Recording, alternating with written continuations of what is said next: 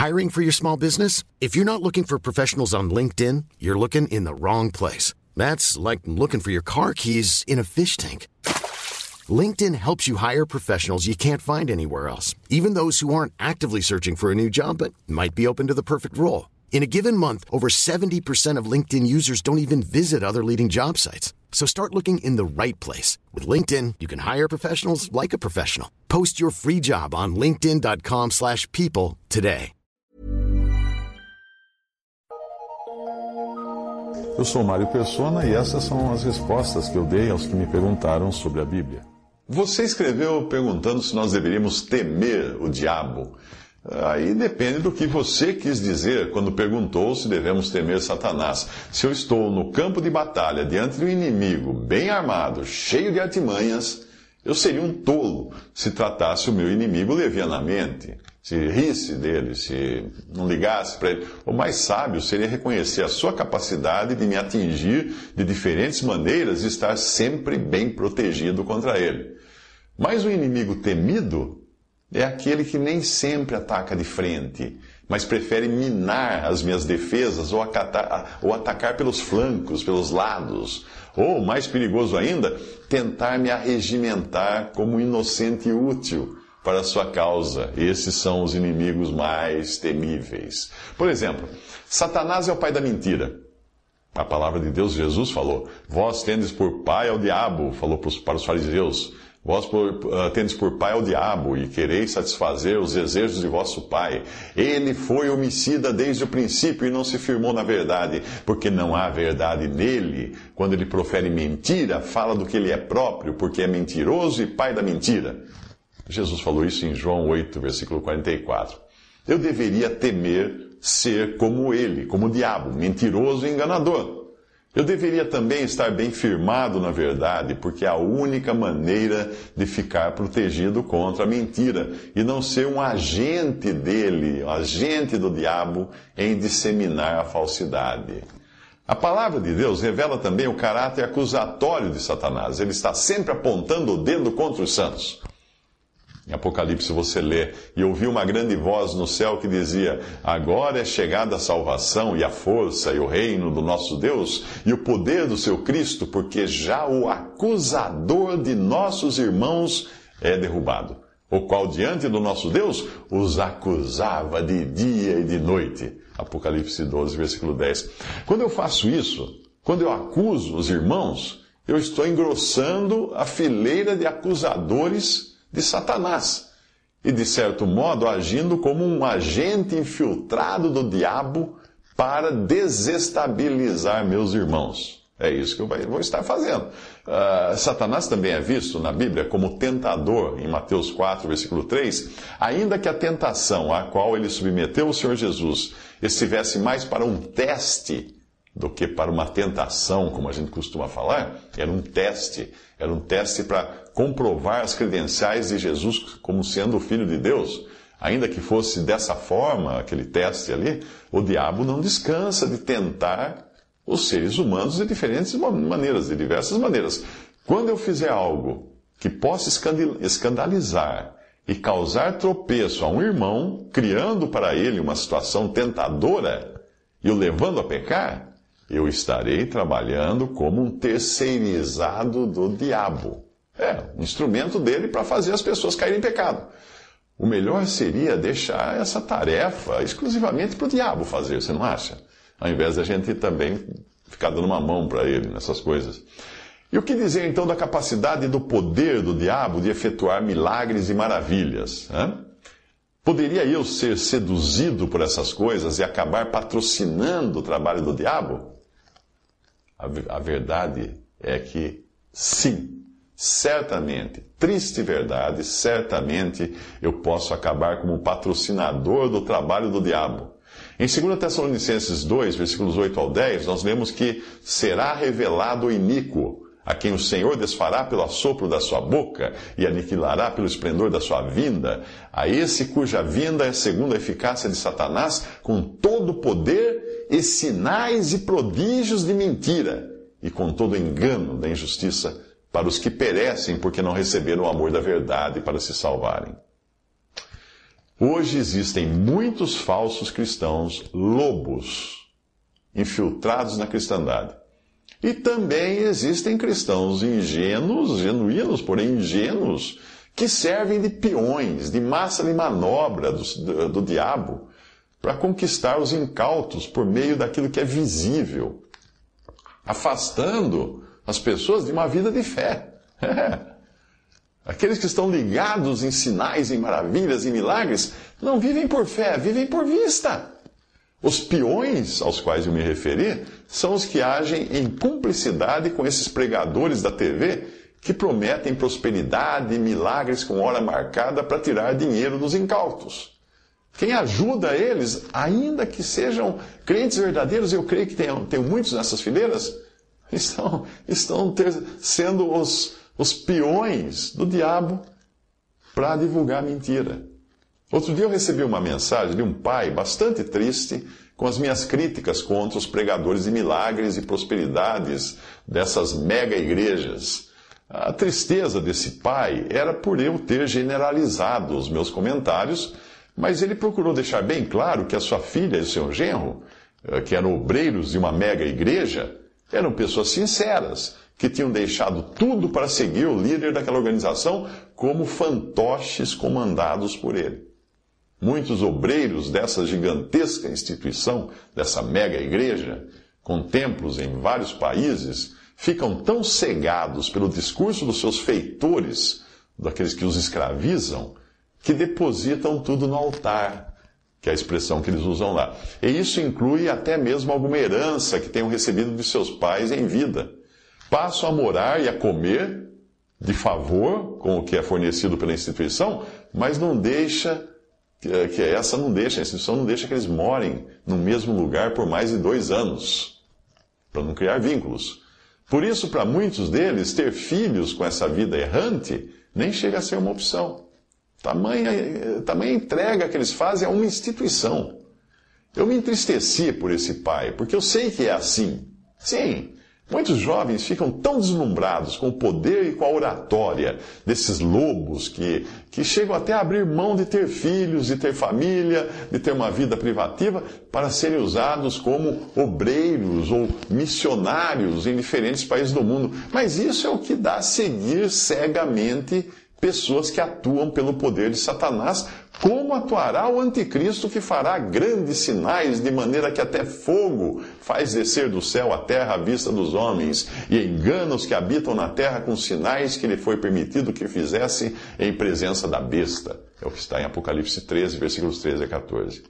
Se você conhece algum desses jovens escravos dos pregadores de milagres, que obedecem cegamente suas ordens, é bom alertá-lo ele pode estar tão fascinado com o poder, com a riqueza, com os milagres, que não é capaz de enxergar Satanás agindo nos bastidores, levando pessoas, inclusive, a pecar, a pecar pela cobiça, pelo amor ao dinheiro.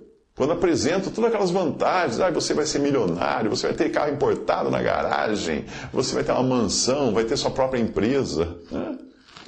Aquele pai preocupado, para ele, né, para ele, para aquele pai preocupado, eu respondi o seguinte, abre aspas, eu sei que deve ser um sofrimento para você ter de lidar com isso, mas não tente defender essa organização, essa mega igreja, pela qual sua filha e tantos outros têm sido escravizados. É mais uma organização perversa que só visa o lucro do, e o poder dos que estão no topo da pirâmide. Ora, você nunca ouviu falar de padres e freiras que passam a vida abnegados a serviço da Igreja Católica e nada possuem? Hum? Não percebe uma semelhança nisso? São os pobres coitados aliciados, enganados pela instituição da qual se tornaram escravos. Fecha aspas, até aí o que eu respondi para aquele pai desolado. Será que eu preciso lembrar a você que uma das tentações de que o diabo é especialista é seduzir, abre aspas, mulheres nécias carregadas de pecados, levadas de várias concupiscências, segundo Timóteo 3,6. Como que eles fazem isso? Oferecendo riquezas, como fazem os pregadores da prosperidade na TV. Veja na tentação do Senhor Jesus, novamente o transportou o diabo a um monte muito alto, mostrou-lhe todos os reinos do mundo e a glória deles e disse-lhe, tudo isto te darei se prostrado me adorares. Mateus 4, de 8 a 9. Não é a mesma coisa? Portanto, a melhor maneira de se entender o temor que se deve ao diabo não é exatamente dele nos causar direta, não é, não é medo dele nos causar diretamente algum tipo de mal, porque para ele nos causar algum mal, causar aos salvos algum mal, ele precisaria obter a autorização de Deus antes, como no caso de Jó nos capítulos 1 e 2 do seu livro. O temor que nós devemos ter é o de sermos enredados pelo seu canto de sereia e acabarmos ingenuamente servindo ao diabo nos seus propósitos de mentir, de acusar nossos irmãos, de enganar as pessoas, de, de criar nelas desejos de, de poder e de dinheiro, de querer ser ricas, de fazer esse tipo de, de, de apelos, eh, de ficarmos ocupados com esses sinais e milagres desses pregadores da TV, ou até acabarmos na coleira de uma de suas organizações comendo na mão do lobo que é o que muitos acabam terminando nessa triste situação. Os que acabam assim se transformam em aprendizes de feiticeiro, porque eles passam a seduzir as pessoas com promessas de prosperidade e riquezas para levá-las a cair na tentação da adoração a mamon. É. Com o tempo, eles acabam ficando iguais aos seus feitores, iguais aos seus líderes que os escravizam que são inimigos da cruz de Cristo, cujo fim é a perdição, cujo Deus é o ventre e cuja glória é para a confusão deles, que só pensam nas coisas terrenas, nas coisas terrenas, riqueza, prosperidade, saúde física. Isso está em Filipenses 3, 18 a 19. Quanto ao poder do diabo de usar a morte como instrumento de terror, esse já foi aniquilado. E o crente sabe muito bem que até mesmo a morte é sua serva porque ela só consegue fazê-lo chegar mais rapidamente na presença do Senhor. É isso. É isso. Eu, alguns, alguns poucos meses atrás, eu tive que fazer vários exames, né, de, porque estava com uma, com uma suspeição de, de um tumor no, no pâncreas, e até receber os exames, graças a Deus, negativos, né, de, de, de malignidade dessas manchas que haviam no pâncreas. Ah, até receber foi mais de um mês naquela expectativa. E um irmão chegou para mim um dia depois da reunião e falou: Mário, como é que você está se sentindo? Eu falei: Olha, irmão, eu vivo dizendo para as pessoas que a melhor coisa que existe é ir para a presença do Senhor. E agora que surge uma oportunidade, eu ia me sentir como? não posso me sentir chateado, nem triste, nem aterrorizado, né? O crente foi livrado do medo da morte. Ainda que ele tenha o medo do processo da morte, da dor da morte, do sofrimento da doença, ele foi livrado do medo da morte, do além. O medo do além não existe no coração de um crente. O incrédulo sim tem terror. Veja a passagem. E visto como os filhos participam da carne e do sangue, também ele, Cristo, Jesus, participou das mesmas coisas para que pela morte aniquilasse o que tinha o império da morte, isto é, o diabo, e livrasse todos os que com medo da morte estavam por toda a vida sujeitos à servidão. Hebreus 2, de 14 a 15.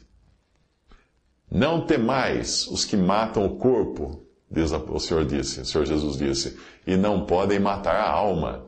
Temei antes aquele que pode fazer perecer no inferno a alma e o corpo. Mateus 10, 28. Ele está falando de temer o próprio Deus.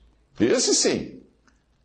O que devemos, sim, fazer é nos mantermos sóbrios, vigilantes, não ingênuos e nem posando de presa fácil de emissários de Satanás, que é como Paulo descreve os falsos ministros espalhados pela cristandade e contra os quais ele emite um alerta. Ele disse assim: porque tais falsos apóstolos, falsos apóstolos, atente bem para esse título, porque não existem apóstolos hoje. Se existir algum, é falso. Apóstolos eram os que viram Jesus, conviveram com ele, esses eram apóstolos. Então, os tais falsos apóstolos, dos quais Paulo está falando agora, são obreiros fraudulentos que causam fraudes transfigurando-se em apóstolos de Cristo. E não é maravilha, porque o próprio Satanás se transfigura em anjo de luz. Não é muito, pois, que os seus ministros se transfigurem em ministros da justiça, o fim dos quais será conforme as suas obras. 2 Coríntios 11, de 13 a 15. Ou você acha que Satanás ia mandar os seus agentes nesse mundo para enganar as pessoas com chifre, rabo, um garfo na mão? Isso é uma bobagem. Eles vêm com cara de santos, eles vêm com voz mansa, eles vêm, eles vêm fazendo milagres. Para enganar, como os magos de Faraó fizeram milagres para enganar no tempo lá de Moisés. Sede sóbrios, vigiai, porque o, o diabo, vosso adversário, anda em derredor, bramando como leão, buscando a quem possa tragar, ao qual resistir firmes na fé, sabendo que as mesmas aflições se cumprem entre os vossos irmãos no mundo. 1 Pedro 5, de 8 a 9, ou seja, não é novidade nenhuma se você estiver passando apuro pelas perseguições causadas por Satanás. Todo cristão passa. Nossa batalha não é contra seres humanos, carne e sangue, mas contra o diabo e seus anjos, uma batalha que não acontece na terra. É uma batalha que acontece nos lugares celestiais, onde habitam esses anjos rebeldes. Paulo descreve o arsenal que já está à nossa disposição. Cabe a nós vestir essa armadura, empunhar essas armas, ou ficaremos à mercê do inimigo das nossas almas, que não se cansará de nos perturbar enquanto vivemos aqui. Paulo escreve na sua epístola, nos no demais irmãos, no demais irmãos meus, fortalecei-vos no Senhor e na força do seu poder. Revesti-vos de toda a armadura de Deus, para que possais estar firmes contra as astutas ciladas do diabo. Porque não temos que lutar contra a carne e o sangue, ou seja, contra as pessoas, mas sim contra os principados, contra as potestades, os poderes, contra os príncipes das trevas deste século, contra as hostes espirituais da maldade, onde? Aqui na terra? Não, nos lugares celestiais. Portanto, tomai toda a armadura de Deus, para que possais resistir no dia mal e, havendo feito tudo, ficar firmes. Estais, pois, firmes, tendo cingidos os vossos lombos com a verdade e você não vai conseguir cingir o seu lombo com a verdade se não ler a Bíblia, se não escutar a pregação da palavra de Deus. Algumas, alguns pregadores falam que você não lê a Bíblia, não lê a Bíblia em casa, não lê a Bíblia em lugar nenhum. Como é que você vai cingir os lombos com a verdade, escutando aquela, aquelas coisas que são faladas lá por alguém que se diz mensageiro do Espírito Santo? Hã? Tendo cingidos os vossos lombos com a verdade, e vestida a couraça da justiça, e calçados os pés na preparação do evangelho da paz, tomando sobretudo o escudo da fé, com o qual podereis apagar todos os dardos inflamados do maligno. Tomai também o capacete da salvação e a espada do Espírito, que é a palavra de Deus, orando em todo em todo tempo com toda oração e súplica no Espírito e vigiando nisto com toda perseverança e súplica por todos os santos. Efésios 6, versículos 10 ao 18. Visite respondi.com.br. Adquira os livros ou baixe e-books. Visite 3minutos.net. Baixe o aplicativo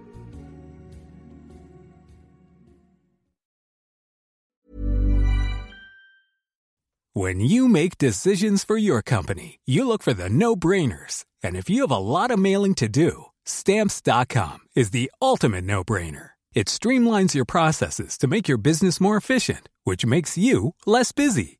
Mail checks, invoices, legal documents, and everything you need to keep your business running with stamps.com. Seamlessly connect with every major marketplace and shopping cart Schedule package pickups and see your cheapest and fastest shipping options from different carriers with rates up to 89% off USPS and UPS rates. And with the Stamps.com mobile app, you can take care of mailing and shipping wherever you are. Make the same no brainer decision as over 1 million other businesses with Stamps.com. Sign up with Code PROGRAM for a four week trial, plus free postage and a free digital scale. No long term commitments or contracts. That's stamps.com. Code program.